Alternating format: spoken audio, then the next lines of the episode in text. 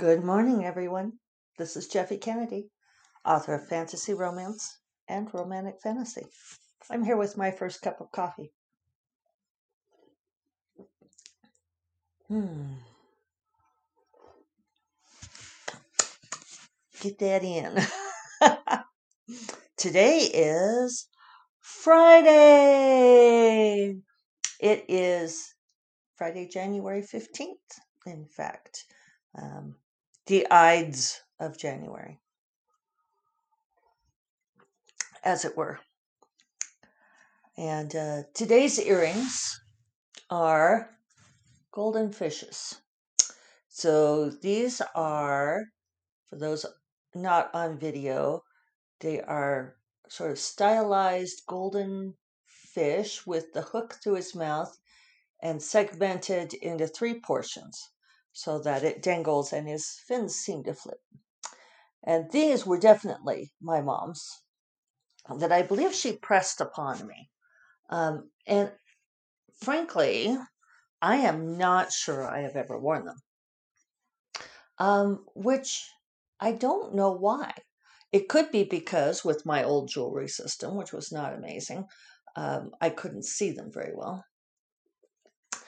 Uh, and it could be, I've been contemplating this while I was getting ready, when I was thinking about the earrings of the day, a weighty topic. I was thinking, why don't I pick these up? And I think part of it is because I don't identify with fishies much. My mother's a Pisces. Um, I am not a water sign. I am on the cusp of two signs, neither of which is a water sign. Um, actually, that's not true. I don't know. What's Virgo? I'm on the cusp of Leo Virgo, which somebody pointed out to me makes me a meticulous volcano, which I think is actually startlingly accurate. uh, to the point that on the Southwest Slack channel, I have a little volcano next to my name. I didn't have a way to describe meticulous, but I am, yes, a meticulous volcano. So anyway, Leo's obviously fire, but um, isn't Virgo like air or earth?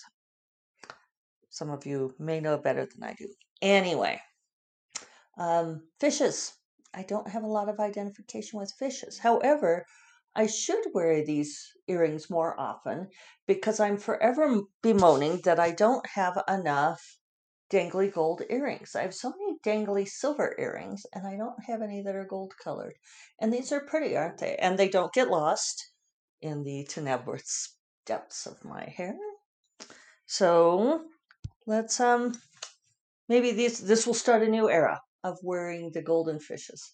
Uh, and it's appropriate for Friday. It just sort of worked out that way coincidentally because I come from a Catholic family.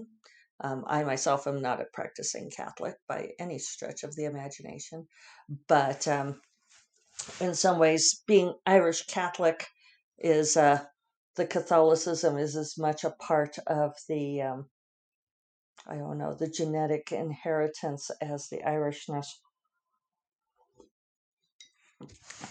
And uh, you know, Catholics have fish on Fridays.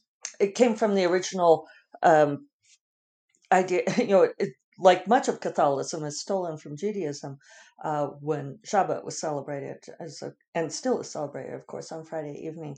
And uh, Catholics had the idea of fasting and so forth on Friday. But then after Vatican II, they decide, well, it wasn't healthy for people to fast. So instead, you have fish on Fridays because fish is the less desirable meat, I guess. I don't know what vegetarians do. I, maybe you have um, soy products instead of delicious vegetables. Who knows? Anyway, fish on Fridays was something that my mom certainly grew up doing, um, as did my stepfather Leo, from whom the It's Friday comes from. And Leo was a Catholic priest for some time before he left the priesthood, then met my mother. The order is very important. My mother would like me to emphasize that for you.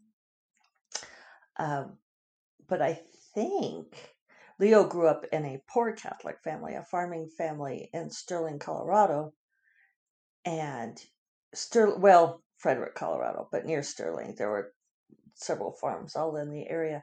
But um, there were three children of of Francis Kennedy, Francis and Leo Leo J. Kennedy. My Leo was Leo T. Kennedy. Um, Francis and Leo J. had three children, and Patrick, Mary Jane, and Leo T. And all three of them took orders. So I had literally, for much of my life up until a few years ago, uh, my uncle was Father Patrick Kennedy, uh, and he passed away. Uh, Mary Jane was a Carmelite nun, and then Leo, of course, was a priest until he uh, left the priesthood, and Mary Jane also left uh, left the order. Patrick stayed a priest all his life. One of those renegade priests who spoke his mind too often to rise very high in the uh, diocese. But he's a good man. Anyway, oh, I was saying I don't know if Leo grew up having fish on Fridays. I know my mom talked about my mom and my aunt talked about growing up having salmon patties on Friday night, which I believe was a love hate relationship. There was nostalgia involved, although at the time they did not. So here we are, fish on Fridays. We also traditionally have fish on Christmas Eve, which uh, non Catholics don't understand and Catholics immediately understand. Because again, that's a it's the observance of the the holy night where you you don't fast, but you have the the lesser flesh, as it were. That was a tangent. Um, the earring tangent. Oh, and you know what? I I wrote down some things I wanted to say to you guys, and it's up on my desk. I know one of them was was my mom made me laugh because I asked her about the vaccine uh, because it sounds like uh, there's such a bottleneck getting it to all the tier one people that they're opening it up because um, there's all this vaccine sitting in stores and Pfizer wants to export more, but they can't get it out fast enough so that they can they're running out of room to keep it there because they can't get it out fast enough everyone's backed up so they're just going to open it up and apparently start giving the vaccine to everyone over 65 which is great news it's funny, you know, that there's like not the infrastructure to do this because it hasn't been done before. Um, but when I asked my mom, you know, I said, "Oh, are you going to get the vaccine soon?" And she said, "Yes, sounds like it." And I said, "Are you getting it from your doctor?" Uh, her her doctor, they do the concierge physician, and her doctor is Doctor O, uh, who she likes very much. But I like to call her Doctor No because I am irreverent.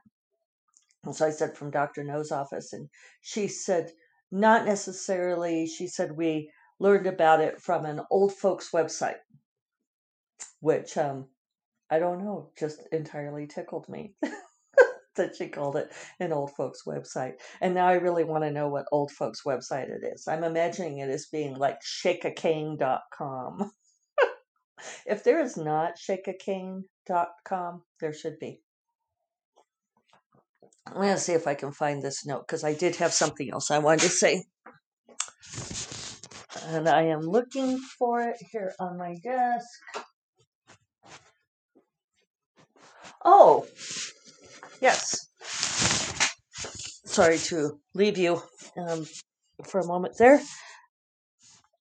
When I am working during the day, I like write down my little notes on on a little tiny sticky. So uh, one thing that Dorinda and I were talking about last night, and do I remember exactly, or yesterday when we were working? I don't remember exactly why it came up.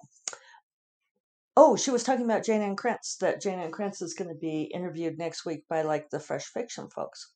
And we were talking about how Jayne Ann Krentz and Susan Elizabeth Phillips, who are both lions of the romance canon, uh, would do these I don't what like a presentation, a workshop every year at RWA National that they called the uh, formerly was called the Secrets of the Best-Selling Sisterhood, but after a time became colloquially colloquial. That's really hard to say.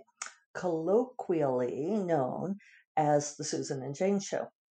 And it was the Susan and Jane Show, but it was one of those things that no matter what else was going on at conference, and I've mentioned that I often do not get to workshops and panels at conference because I'm so busy with meetings. I, I my days are so full but if I could, I would always try to get to that. I would prioritize. And when people would ask me what should they do at national, I would always say, go to the Susan and Jane show.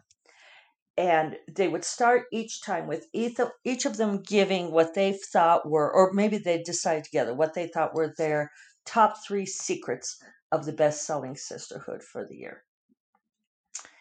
And and that wasn't even the best part although i learned a great deal from them especially as a newbie writer but even later i mean after i was fairly well published i would still want to go and see them and hear what they had to say uh, but but the very best part of it was seeing their friendship because they have had this lifelong friendship and and the way they would do the Susan and Jane show is it was abundantly clear how much they love each other and what very good friends they are. And here they share a profession and they are very best pals and they have been through all the ups and downs together. And um, I realized when Dorinda and I were talking about it yesterday that they really modeled for me how that writers can be friends, what a writer's friendship can be like. Because I think that there's a lot of, I don't, want to say examples necessarily, stories. I mean, certainly in books and movies, we focus on like jealous rivalries and so forth, you know, because conflict is always interesting. But I don't feel like like we always see the friendships, you know, you don't always see the positive relationships.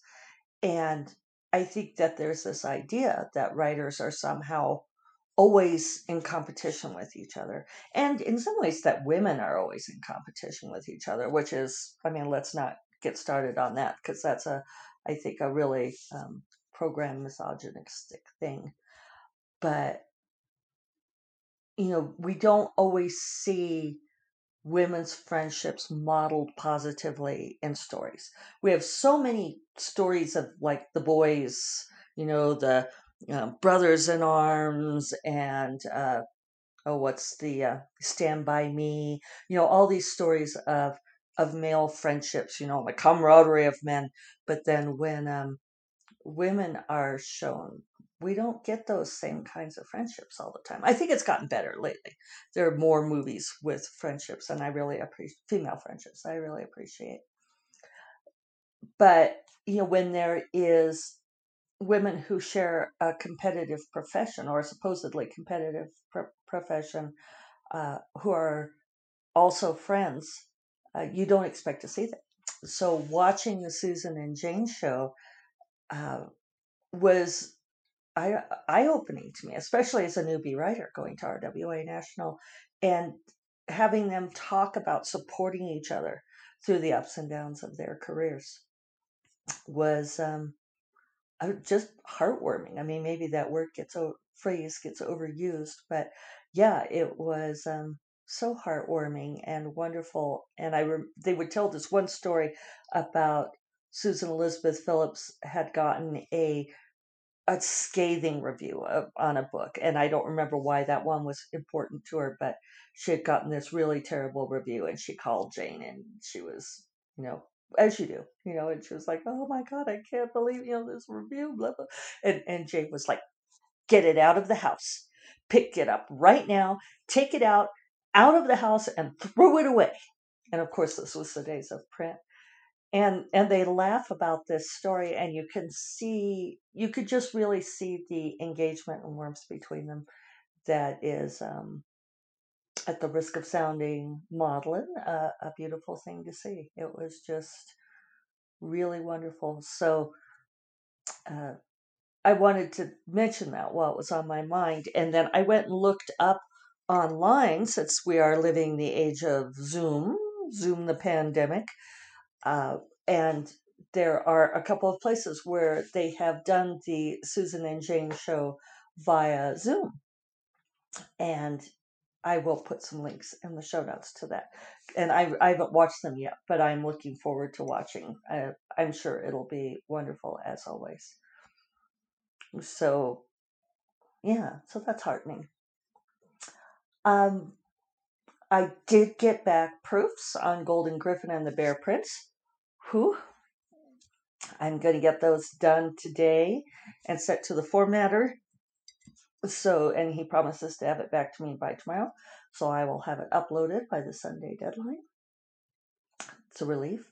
I finished making the map yesterday. So this was something I didn't think about when I did my map originally. And I don't think I could have. I don't know how one would plan for this. But in Golden Gryphon, I'm basically taking the map that's goes all the way back to the Mark of the Tala that I drew back then, and I talked about this some yesterday on the podcast. But I, the quest takes place in a smaller quadrant of the Thirteen Kingdoms, and so what I had to do was I had to take that section of this map that I drew freehand and essentially scale it up so that I could show more detail in there. Well, dear listener, this was no simple feat. Um, I ended up commenting in the Southwest Slack. I, I used my damn it, Jim. I said, damn it, Jim, I'm a writer, not a draftsperson. I, I had to break out like my ruler and my drafting tools so that I could scale up the distances properly. And it's still not perfect. I'm I'm sure you guys will find mistakes in it, but I got it as close as I could. Um, I suppose this is an argument for having someone who actually does maps for a living uh, or who does illustration to do your maps for you. I know that you can hire people to do this. I am, however, moving in the direction of hiring fewer people to do things for me, uh, partly because it limits my upfront outlay on self published stuff. And I don't know, I'm feeling like like I should be doing more of that stuff myself. Like I could take the time to refine the skills and learn to do it. A funny follow up on the proofreading question from yesterday when I mentioned about the M dashes. Um, it was really kind of bothering me that she was like, there are a lot of M dashes. And she said, I think I could shave off a hundred or so. And I was like, I just didn't remember anybody ever telling me that like M dashes are a bad thing. And I asked Dorinda, I'm like, you? And she said, well, I, I feel like I use M dashes too much. And I'm like, well, what's too much? What, why are you not, you know, like I get, don't use too many exclamation points because, because it's too much. It's too strong. But why too many M dashes? What's wrong with that? And she's like, well, I don't know. And I said, do your, do your TradPub copy editors take out your M dashes? And she said, no. I said, well, mine don't either. And so I, I went and looked because I thought, well, surely I would remember if somebody before had said to me, Jeffe, you're using way too many M, M dashes. Because uh, they do say other things to me. and I went and looked at The Promised Queen because I just completed copy edits for that over Christmas and so forth for St. Martin's. And the manuscript I turned in that went to production had 866 M dashes. And as you guys will recall, uh, if you listened yesterday, uh, my proofreader had said that she had done a search and that I had something like 864 M dashes in the novel. And she said that's that's a lot. And I was thinking, well, you know, if they come in pairs mostly, and a lot of them are like people interrupting each other, whatever. So, Promise Queen, I turned that manuscript in with 866 M dashes. So clearly, this is my general bar for a novel. And the copy editor actually added a few because it came back with 875. And I checked um, the book that I'm currently revising now, Dark Wizard, and there's something like 840 M dashes in the book. Uh, it's a little bit um, not quite as light a tone. So I think that's probably why there's slightly fewer. But anyway, it's like I guess M dashes are my thing. Um, didn't realize it, but yeah, it's funny when somebody tells you something that you're like it's too many. And I even did a little Google search. Like I, I Googled like are M dashes bad? And I found this essay written by someone like 10 years ago that was one of these very stuffy grammarian essays that I that I personally loathe. it's just not my not my shtick. It's not my bag, baby. Uh, and she had in there like how and, and and it was an essay that started with um, bear with me bear with me while i make my point. and i always feel like okay somebody's saying that they know that they're arguing something that most people aren't going to agree with but she was basically making the point that m dashes were somehow a short shortcut for not properly constructing a sentence she was also singing the praises of semicolons and colons, which just made me roll my eyes.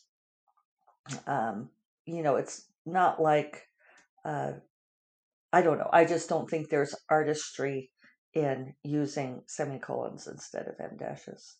Uh, I'm much more interested in conveying the story to the reader in a way that they will enjoy. But I know not everybody is into caring about what the reader may or may not enjoy. So, on that note, I am off to deal with these proofs.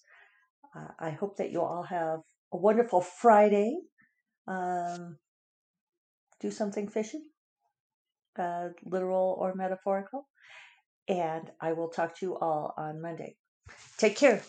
Bye bye.